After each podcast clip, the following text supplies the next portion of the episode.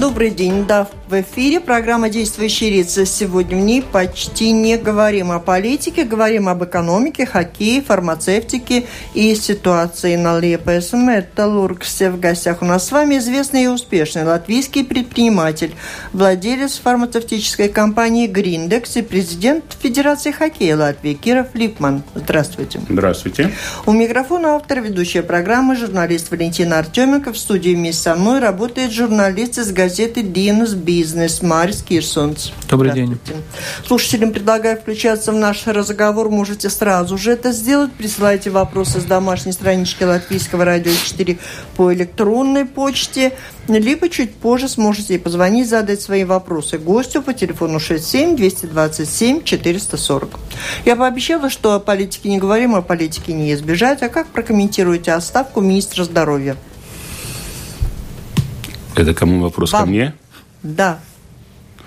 Как Я думаю, к, к этому шагу прошло длительный период. Я думаю, что первые возгласы были об его отставке уже год тому назад даже.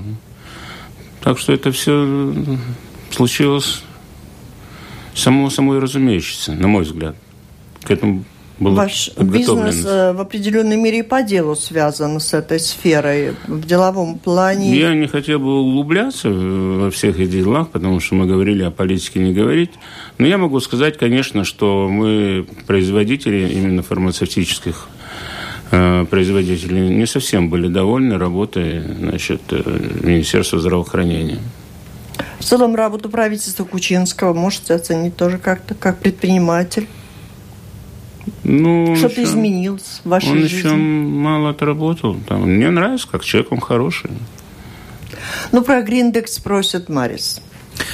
Ну, я бы хотел не с того, как Гриндекс, а как вообще вот отрасль себя чувствует после того, как российский рубль, украинская гривна, и, а также среднеазиатские э, валюты среднеазиатских стран, все, по, по крайней мере, упали довольно-таки крупно. Да, это, конечно, очень повлияло на нашу экономику, я имею в виду на экономику нашего предприятия, а поскольку все контракты у нас были подписаны э, рублевые, и, и если, а, допустим, обороты э, в объемах у нас даже увеличилось, то в деньгах, конечно, резко уменьшилось, потому что рубль все время колебался – в основном не, не доходил до того уровня, который э, был подписан контракт на тот момент. Он был значительно ниже. И это, конечно, было сложно. Но мы оптимисты. Сейчас я чувствую уже вот последние месяцы мы очень хорошо сработали. Э, вошли уже практически в бюджет – который планируется.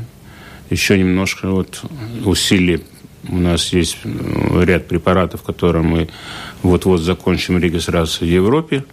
Я думаю, это даст нам возможность все улучшить лучшее положение на предприятии. То есть, как и в целом предприятиям другим, очень многим, да, пришлось менять куда искать новых экспортеров, или это результат давнишних наработок в Европе? Видите, фармацевтики это не так все просто, потому что фармацевтики да. имеют определенные значит, э, обязательства. Одна регистрация может длиться и полгода, и, и даже больше. И я хочу вам сказать, что раз мы затронули вопрос о регистрации, то меня это очень волнует, что при предыдущем значит, министре Э, очень плохо уделялось этому внимание. Допустим, зарубежные э, наши э, страны Евросоюза, Германия, Франция, Великобритания, Скандинавские страны, не составляло труда зарегистрировать в Латвии свой препарат. Доходило до того, что хватило даже месяц-полтора, и они регистрировали. А чтобы наш препарат зарегистрировать в тех же странах, мы не могли. Под разным, значит, э, э, соусом, видом они блокировали, условия ставили непредсказуемые. Это говорит о чем? Это говорит о том, что э, при умном правлении должно было так. Вот пришли немцы с тремя своими новыми препаратами, Пожалуйста, будьте любезны, у нас тоже есть два или три препарата новых, пожалуйста, будем совместно регистрировать. Мы регистрируем в Германии, а вы у нас в Латвии. Вот тогда это было бы действительно а, правильно и порядочно и экономично. Это получается... А договор о возможности реализации продукции Гриндекс в Латвии есть? Ну, в Латвии самой? Да. Мы Потому очень... один раз как-то ну, вы говорили, что и тут у вас удивлялись проблемам, что не так просто. Потому что договор. вот это влияние зарубежных препаратов, лекарств. Хотя мы очень серьезно работаем на внутренний рынок, он не такой большой. Но вы сами понимаете, но я могу привести цифру такую, что если еще несколько лет тому назад у нас оборот в Латвии был где-то не больше полтора миллиона, то сегодня уже приближается к 4-5 миллионам. Значит, есть рост. И это результат чего? Подвинулись Рез... иностранные? Нет, результаты нового, нового регистрации препаратов. И так что работы наших. Как-то не стыкуется, сказали, вот как-то не... Пол... А, именно увеличилось в Латвии. Латвии, а Латвии, Латвии. по экспорту, прошу. Латвия. По экспорту у нас вот очень сложно, хотя мы идем на увеличение, но мы идем за счет вот небольших стран. Да, мы зарегистрировали препарат, значит, в Англии, вот Сомнол, допустим, тоже. Э, зарегистрировали препарат в Швеции, но в основном в маленьких странах, Болгарии, Румынии, там сейчас вот это, конечно, не те объемы, которые мы ожидаем, потому что в Европе э, проживает более 460 миллионов жителей, и, конечно, могло быть обороты значительно больше. Но мы надеемся, у нас сейчас э, в пакете или в портфеле, как мы говорим, где-то значит, новые 9 препаратов, которые именно регистрируются в Европе. Хорошо, вот Гриндекс в Латвии – это крупная компания. Но в европейском контексте, значит, по сравнению с теми глобальными концернами, у которых оборот там миллиарды и 10 миллиардов, все-таки Гриндекс очень маленькая компания. Можете вы с этими гигантами как-то конкурировать? Ну, безусловно, мы, наверное, не можем конкурировать. Я вам скажу, почему. Вот такое, допустим, такое предприятие, как Тева, это израильская компания, где я неоднократно бывал, знаю президента компании, у нас хорошие взаимоотношения с этим предприятием, с этой компанией Тева. У них только дженерики, только дженерики. Нет, у них был последний патент, закончился в прошлом году у них на один препарат. Но у них они как работают? Они работают целенаправленно, у них э, э, целые э, подразделения, которые занимаются регистрацией вот этих дженерик. Они смотрят за пять лет раньше, когда кончится патент от того, того или иного препарата в какой-то или иной стране. И они э, очень усиленно пять лет работают, чтобы первыми выйти на рынки. Так они и делают, за счет чего они получают такие огромные прибыли. Они первые выходят на рынок. Но для этого нужно финансирование огромное, для этого нужны огромные штаты, которые, конечно, мы пока не способны на такие огромные затраты, потому что поймите, что любой препарат зарегистрировать, это все стоит огромные деньги. И не, не, не зря, вы, наверное, неоднократно слышали высказывание значит, профессора, академика ну, Калвинша, Ивара, это из Института органического синтеза, он говорит, что надо чуть не 400 миллионов, чтобы разработать как минимум 400 миллионов и 10 лет, чтобы э, на свет произвести новый препарат. Ну, тогда еще один вопрос. У Калвинша есть прекрасные разработки. Может быть, могли в Латвии их основно, значит, наладить его производство к тому же Гриндексу и пошли вперед. Это возможно? Потому что сейчас получается, я ну, правильно понимаю, что он продает это все за границу, ну, можно было бы здесь на месте его производить. Вы так смело говорите, Сумму что слышал? у него два, э, пять э, препаратов, пять, да, препаратов? Да. Вы так смело это говорите, как будто вы знаете, что это за препарат. Я, например, не знаю. Он, как, э, значит, у него институт не частный, Государственный. Государственный, поэтому он должен работать на местных производителей. Значит, он обязан был предложить эти пять препаратов и Гриндексу, и Оленфарму. Может быть, посмотрели бы, может быть, были дееспособные, но нам никто не предлагал. Нет, я вам больше того скажу. Я очень ценю, уважаю э, Институт органического синтеза. Они достаточно много помогают мне. Но за эти 20 лет они ни одного нового препарата, я лично знаю, не разработали. Может быть, в кармане есть они, но наяву нету. Но если бы, по крайней мере, потому что у нас есть, значит, научная база, где они разрабатываются, mm-hmm. да, и государство могло бы сделать, чтобы здесь было еще больше рабочих мест, как, mm-hmm. класс, как раз фармацевтики, mm-hmm. и, с другой стороны, увеличился бы экспорт. Совершенно верно. И все народное хозяйство получило, и государство налоги получило. Совершенно верно. Поэтому и неоднократно он и акцентировал внимание, господин Калович, что государство не финансирует, не, не обеспечит то финансирование, которое ему бы необходимо было бы, и он вынужден принимать заказы, заграничные заказы, какие-то там лабораторные исследования, на там еще ряд работ. Вот об этом и речь идет что мы это как раз ответ на ваш вопрос, э, можем ли мы конкурировать с, с большими компаниями. Конечно, при таком финансировании навряд ли.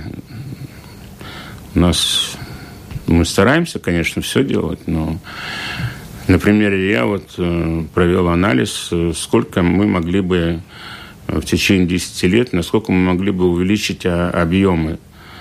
Ну, при моих расчетах это, конечно, чисто значит, такие оптимистичные расчеты. Где-то к миллиарду, я думаю, что мы могли бы достичь. Это сейчас 67 миллионов где-то оборот был, да?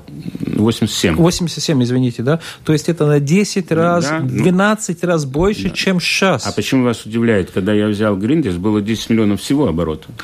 Я не удивляюсь, я, я просто я уточняю всего, цифры, я потому уже, что это нет, очень крупные удивили, цифры. Удивились, удивились. Я уже сегодня в 10, десятикратном размере практически увеличил оборот. Практически. С, с тем, что я, когда я пришел на Гриндекс. Почему вы думаете, что я через 10 лет не увеличу в десятикратном размере еще? Нет, там был...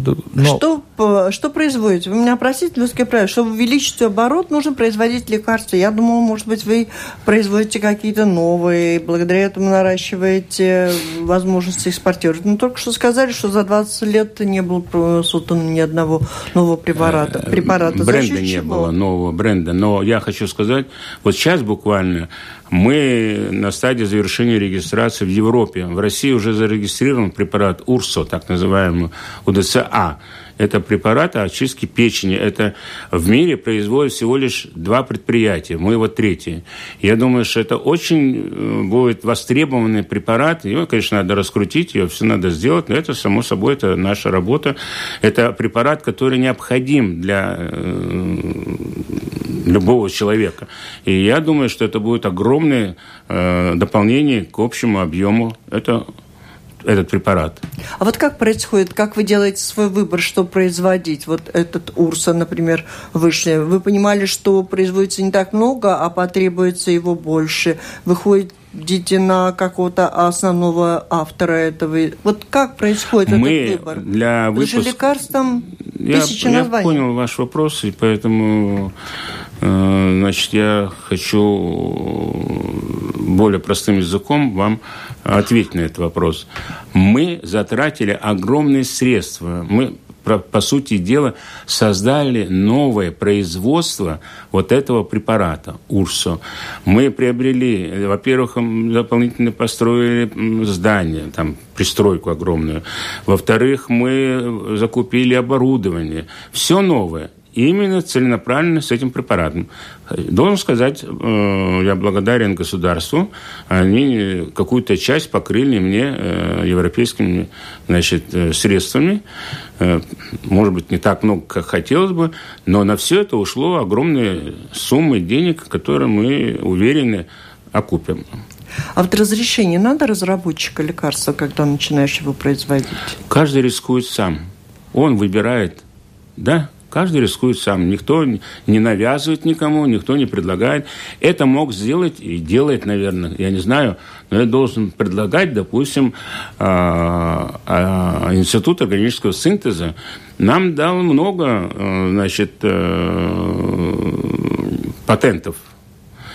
И мы вынуждены были купить эти патенты, но, к сожалению, реализовать их невозможно, потому что нужны миллионы. Вот так же, как, э, значит, одно дело нам патент продать, это написали на бумаге, даже на крысах не проверили, потому что нет, к сожалению, в институте организации мышей, крыс, так нет, пока вот сейчас они построили новую лабораторию, там, наверное, все будет, но это будет еще. А до сих пор не было у них. И они вот это письменно, может, единственное, что они могли сделать, это культурно отпечатать на машинке или на, через компьютер. И вот это они материал нам продавали. И вы вынуждены были? Мы вынуждены, чтобы иметь хороший контакт, чтобы иметь хорошее взаимоотношение, чтобы мы дружили. Мы их покупали, и, к сожалению, чтобы мы могли их внедрить, это, это сумасшедшие деньги нужны были. Еще один вопрос. Вот разразился скандал насчет Милдронат. Да? Это как-то повлияло на Гриндексы или нет все-таки? Ну, что я могу сказать? Э, мы получили рекламу, бесплатную рекламу получили. Э, но утопать на этом, конечно, не следует. Да, у нас э, резко увеличилось объемы продаж милдроната. Ничего не скажешь с антидопинговым скандалом. Скандал с Шараповой по поводу... А кто покупать стал больше? Ну, пожилые люди, они поняли, что это, это, это укрепляет сердечно-сосудистые. Э, так что не покупают. Но мы особенно там ну, не участвовали активно? Нет, нет, нет, нет. Ну, мы, мы довольны всем этим. Ну, конечно, мы, э, чтобы такую рекламу сделать, надо миллион было вложить туда. Так я образно говорю. Нам сделали бесплатную рекламу. То, что там спортсмены применяют, так, э, употребляли это мелдронат, это ну, один процент, полтора процента от той э, продажи, которую мы осуществляем и осуществляли давно. Так что нас это не, не особенно волновало, просто меня это немножко волновало, поскольку я там являюсь президентом Федерации хоккея, я знаю, что э, ребята употребляли, мои ребята, и все употребляли, и в России употребляли. И я уверен, что, допустим, если, не дай бог, э, то, что уже произошло, то произошло, пусть земля ему будет пухом, если бы такой игрок, как Желток, применял бы милдронат, я думаю, что он на поле не умер бы. То же самое случалось, случилось и с российским хоккеистом. Тоже на поле умер.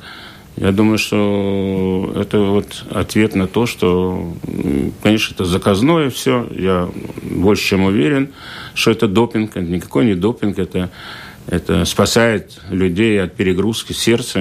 Если человек бежит 100-метровку за 11 секунд, он может ведро применить милдронат, он за 10,9 бежать не будет. Он только сохранит сердце свое. Ну, это так я. Угу. Между прочим. Для того, чтобы продавать свою продукцию, вот надо бы нам с фармацевтикой уже закругляться, да, для того, чтобы продавать, нужна какая-то репутация в мире. Вы говорите, что небольшими порциями на небольшие страны. За счет чего? Как? Вот как вам это удается, получается. Потому ну, что конкуренция на этом, в этой сфере не, не просто, она не просто огромная, она да, жестокая. Да, и огромная, и жестокая. Поэтому у нас есть э, значит, э, служба маркетинга, у нас есть представительство где-то в 18 а странах. Попросту, чем берете? М? Чем берете потребителя попросту? Ну, как попросту? Вот на чем надо сыграть, чтобы в таком рынке местечко в свое себе время, В свое время найти? можно было посещать врачей и рекомендовать. Знаете, я вам хочу сказать, что поскольку у меня дома врачи, и мне это очень близко и знакомо, что врачи же не могут запомнить там 20 позиций препаратов, допустим. Вот невропатолог, он не может запомнить 20 препаратов. Он запоминает 2-3 препарата, и он автоматом, тем более, если у него там по 30 человек э, прием идет людей, но он автоматом записывает. Вот надо убедить этого же невропатолога. Но это здесь что, в Латвии, значит, а в есть... других странах, куда продавать надо, в этой Европе, где уже все есть. И вдруг появляется Ну, это, это все, конечно, правильно, сложно, но надо уметь искать выход из положения создание и своего... к врачам, и, и, и то, что можно рекламировать, допустим. Если это не рецептурное, можно рекламировать. Если это рецептурное, значит, надо выход идти к врачам и рекомендовать им. Хотели построить завод в России, а построили в Словакии. Это какая-то замена? Нет, нет, нет. Это в Словакии, это купленный завод в 2010 году он очень резко пошел вверх, очень... Производит, производит что? да. Производит ампул, там в основном производство. Очень много препаратов, которые перешли из бывшего калцикса, потому что я его осознанно э, убрал, потому что я считал, что это непорядочно в центре города держать такой завод ампульный, потому что это вредные газы и прочее. И я принял решение закрыть его. И на этом основании искал предприятие, которое может ампульное производство производить. Это у меня э, в Словакии. Я говорю, в Словакии там мэр не знает, что со мной делать, потому что город маленький, Мартин. И резко пошел вперед этот завод. Сегодня там уже работает только 400 человек. Да, уже объемы приближаются к 37 миллионам в год. Когда я взял, там вообще ничего не было. Там, а как копейки. вас туда занесло, если можно так выразиться? М? Как туда занесло, если можно а так сказать? занесло, ну как, мы отслеживали, кто где что продает. Mm-hmm. Продавала это литовская компания, которую мы хорошо знали, потому что делали как раз заказ ампулов. Э, вот, допустим, тоже мелдронат в ампулах, mm-hmm. заказ через литовцев. И они нам предложили купить. Понятно. Ну, и а то, что строительство, да, у нас еще на повестке дня есть, э, значит, э, проект строительства в России. Вот. Хотя очень серьезные есть, значит, которые пытаются нас переубедить, что это опасно сегодня в связи с, с кризисами, связи с, с финансовыми затруднениями рубля и прочее. Э, другие, наоборот, говорят, что надо строить. Даже э, готов Медведев, это премьер-министр России, готов э, заложить первый камень, ложить, приехать. А вы сопротивляетесь или обещаете? Я, вы знаете, что я уже практически на 90% уже принял решение. На 90%. Так что, наверное, будем строить. Придется Медведеву камень поднять. Придется ехать, да, ко мне в гости. Тогда вопрос такой. В России имеется программа по импортозамещению. Те, которые строят те в нужных отраслях нужное производство, они получают, значит, ну, поддержку от государства, или, как мы бы выразились, а как бы фондов, только российских, не европейских. И там кредитные ставки, и что там другие, значит, льготы или послабления. Вот вы на это тоже рассчитываете? Вы знаете, вот это э, разговоры э, замещения, меня это вызывает всегда улыбку, понимаете? Что значит замещение? Сегодня, по большому счету, я, наверное, не открою, не открою секрет, в России ни одно фармацевтическое местное предприятие не соответствует GMP, то есть европейскому качеству. Вот такие заводы, которые э, выставляли себя, Сотекс, вот как пример вам, что вот мы GMP, вот у нас все есть, вот мы это на таком высоком уровне. И что же они сделали? Они смешали ампулы, залили не тот препарат, и в результате чего умерло два человека, и там несколько человек вообще в больницу попали. Вот вам GMP. Поэтому что такое взаимоотношения? Я мне всегда улыбку вызывает. Понимаете? Ну, Напомню, вы слушаете программу «Действующие лица». В ней сегодня принимает участие президент Латвийской хоккейной федерации Киров Липман, известный предприниматель, успешно развивающий фармацевтическое предприятие «Гриндекс». Но спросим, наверное, сейчас о судьбе Липес Металлургс. Вы неоднократно в свое время предлагали свою кандидатуру в качестве инвестора, но находили лучших. Сегодня, похоже, скоро начнут искать вновь инвестор. Вы готовы Э, совершить э, такой э, шаг, такой поступок? Еще раз я откликнусь, на пожелать. Это, на этот вопрос я бы не хотел бы ответить, а вот на тот начальный стадии, который вы начали говорить о том, что вот что с металлургом, я считаю, что это э, грубейшее нарушение среди правительств, вот такое отношение к инвесторам. Значит, все один к одному то, что я три года писал бывшему премьеру э, Домбровскому, один к одному все свершилось. Это три года тому назад было. Ни одно мое высказывание не, э, нельзя было, ну, вообще надо было принять во внимание. Все, что я говорил, что я предвидел, что я доказывал, все свершилось.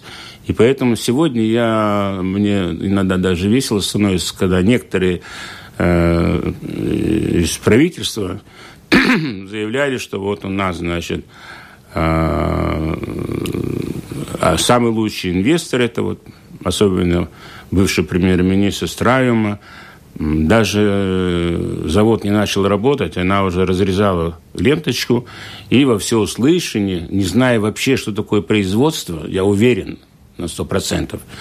Заявлять, что мы, нам так повезло, мы нашли такого инвестора, КВВ, это же чудо. А кто-то еще добавил, что это проект века. Проект века такого. Ну, знаете, больно. Э, мы, я все время повторяю, может быть, уже устал сам говорить об этом. Латвия имеет такую инфраструктуру, три порта, хорошее расположение к Европе, к э, востоку и западу. Мы должны были, обязаны были за эти 20 с лишним лет жить лучше, чем в Швейцарии. Однозначно. Однозначно, и тут спора не должно быть вообще никакого. Но вот такое отношение, понимаете, это меня вызывает тревогу. Производства уже нет, абсолютно. Нет, нормальное производство.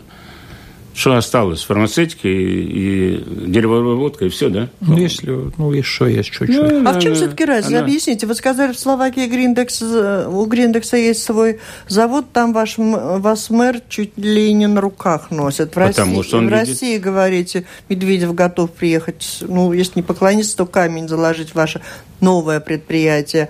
А Лепес Металлургс, когда вы работали в то время довольно давно, но вы упоминали, 6 миллионов латов только платили только за газ, да? Да, за использование газа. За использование. Значит, а электроэнергия, то есть работало предприятие. Во всю да? полной мощности. И вот такой предприниматель, пусть вы потом через какие-то там круги решили вернуться, и вас не приняли, а теперь говорите, что и подтвердил. А вот почему? Почему у нас в Латвии так и неверно видят? Знаете, я однажды ответил на этот вопрос, правда, шутя, ничего не задумываясь, пошутил просто.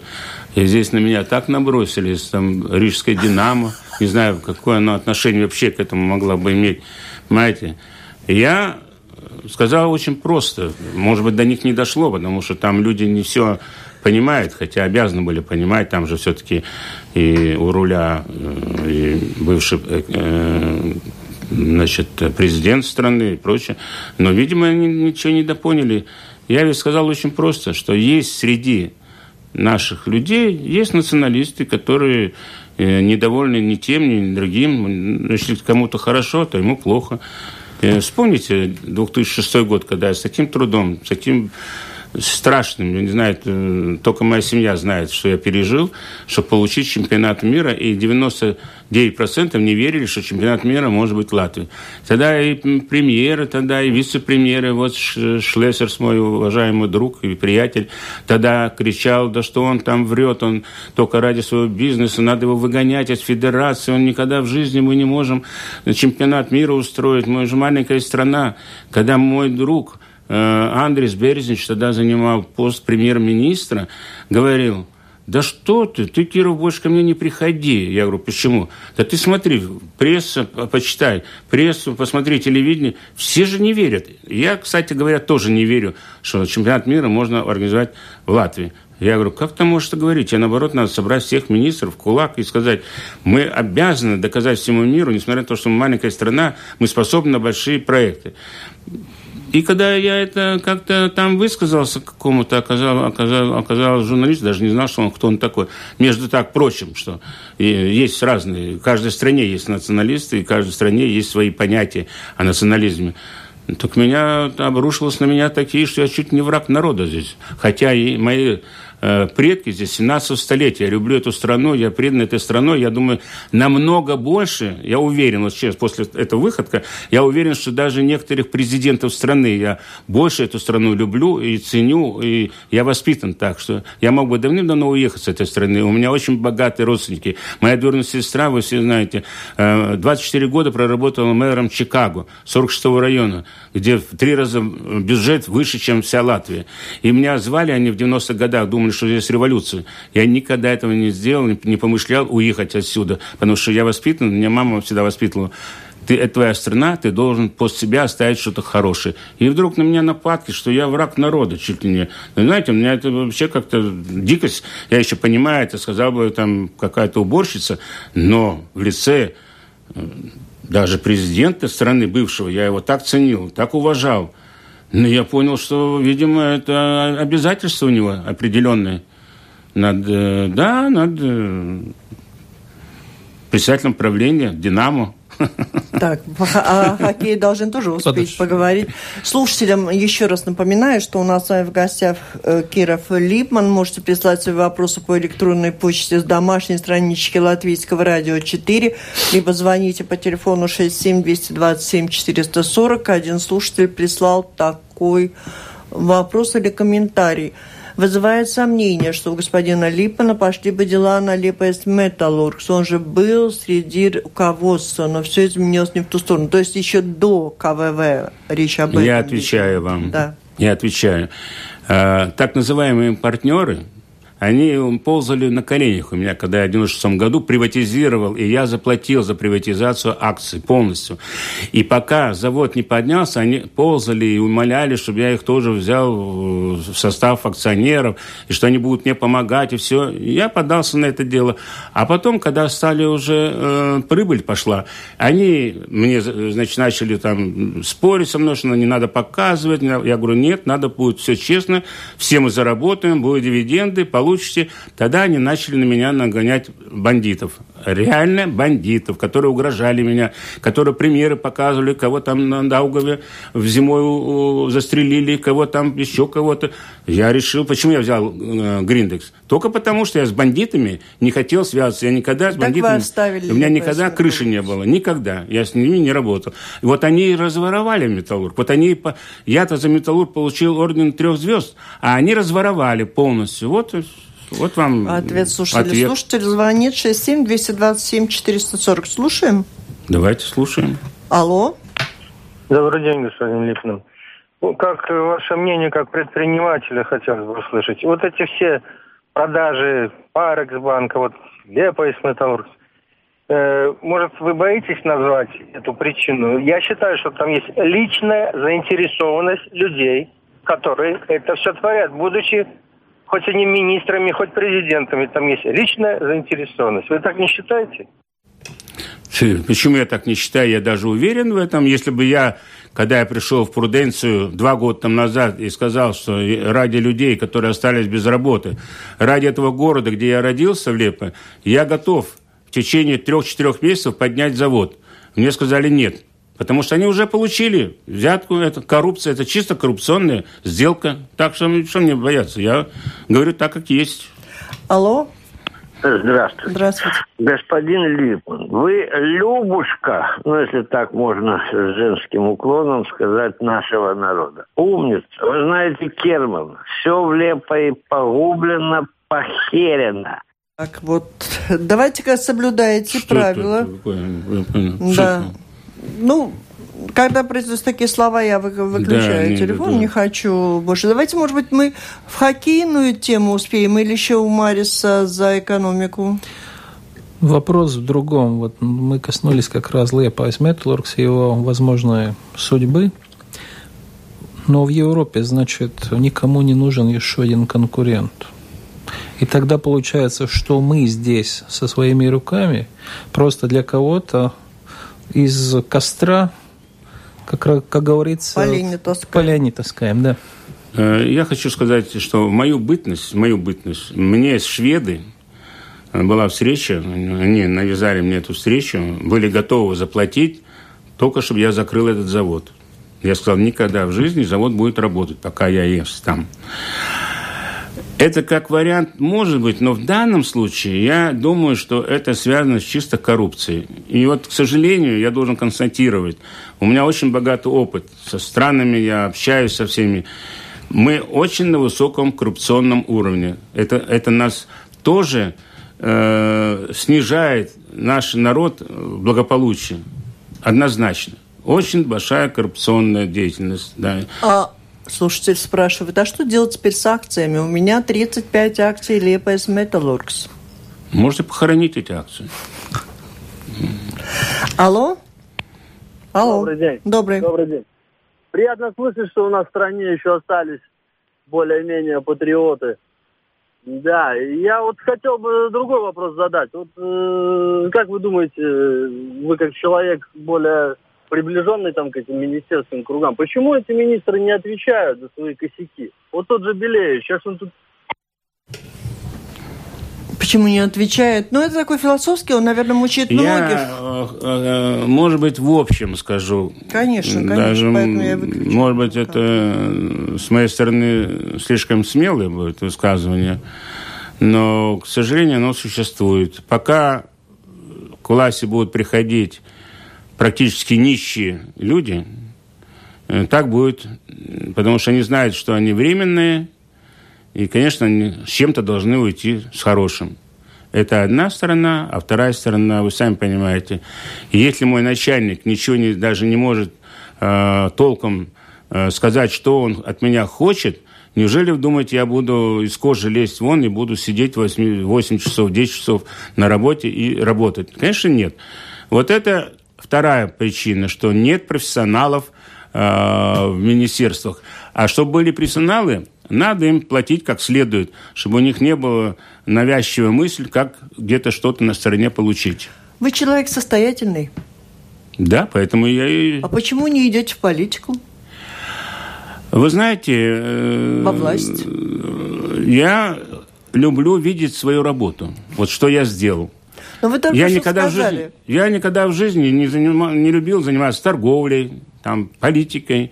Я производственный из, знаете, из поколения. Хотя экономист, остепененный, все у меня как раз за счет этого, может быть, я все правильно делаю. Конечно, можно было, может, еще лучше делать. Но вы сами понимаете, пойти нечестным путем в политику, я должен закрывать всю свой бизнес, как Белевич. Он же ну, он правильно сделал, все передал сыну и мог работать в министерстве. Причем министерство работает в таком, где он делает пользу для своего будущего бизнеса. Ну, вот и все. Белевич все-таки человек состоятельный. А, а вы вот, же сказали, что нужны да, они в правительстве. Да, по крайней мере, он же человек состоятельный, а основном же Я... людям нет выхода от политики. Они, Куда они, ждать, они, дальше денутся? Они еще, понимаете, не привод в, в Америке, покажи, вы не найдете ни одного человека в правительстве, который бы не обладал бы миллионами. Ни одного. А, его, недостаточно. Его так, за миллион не купишь. Горячо за все. Чемпионат мира в Латвии провели. И за Гриндекс, говорите, удесятерили уже, десятикратно увеличили обороты. Что первичен для вас? Хоккей, Гриндекс? Гриндекс, конечно. Производство. Я не сказал Гриндекс. У меня не только Гриндекс. У меня и в Таллине завод, и в Словакии завод. У меня, в первую очередь, производство.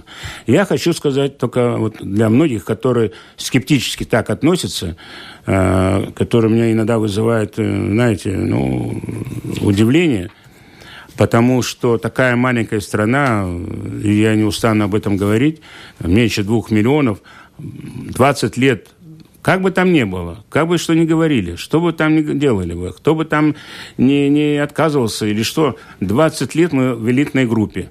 А сейчас еще больше того, и У-18, и У-20 в элитной группе. Мне важен результат моей деятельности. Если я его не вижу, я больше всех переживаю об этом. И, конечно, никогда в жизни я бы не согласился бы быть президентом. Я много раз просил э, на конгрессах, пусть кто-то займет мое место. Но я вижу работу мою, только, может, поэтому я и держусь. Так же и на производстве, так же и в спорте, так и во всем. Я хочу видеть мой результат моей деятельности. Это для меня самое основное. Олимпийская квалификация, можно сказать, уже осенью руководитель, кто будет командой руководить? Это будет известно в ближайшее время. Где-то до 4 июля мы взяли значит, тайм-аут.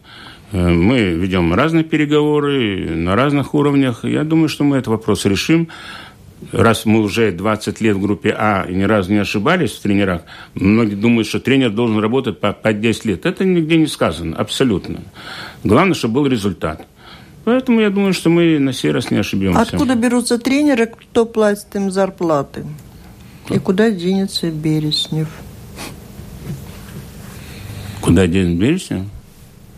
Ну, Береснев хороший человек, интеллигентный, мне он очень нравится. Но не скроешь, что на чемпионате мира он допустил ряд ошибок. И поэтому сегодня у нас вопрос стоит очень серьезно. Или-или.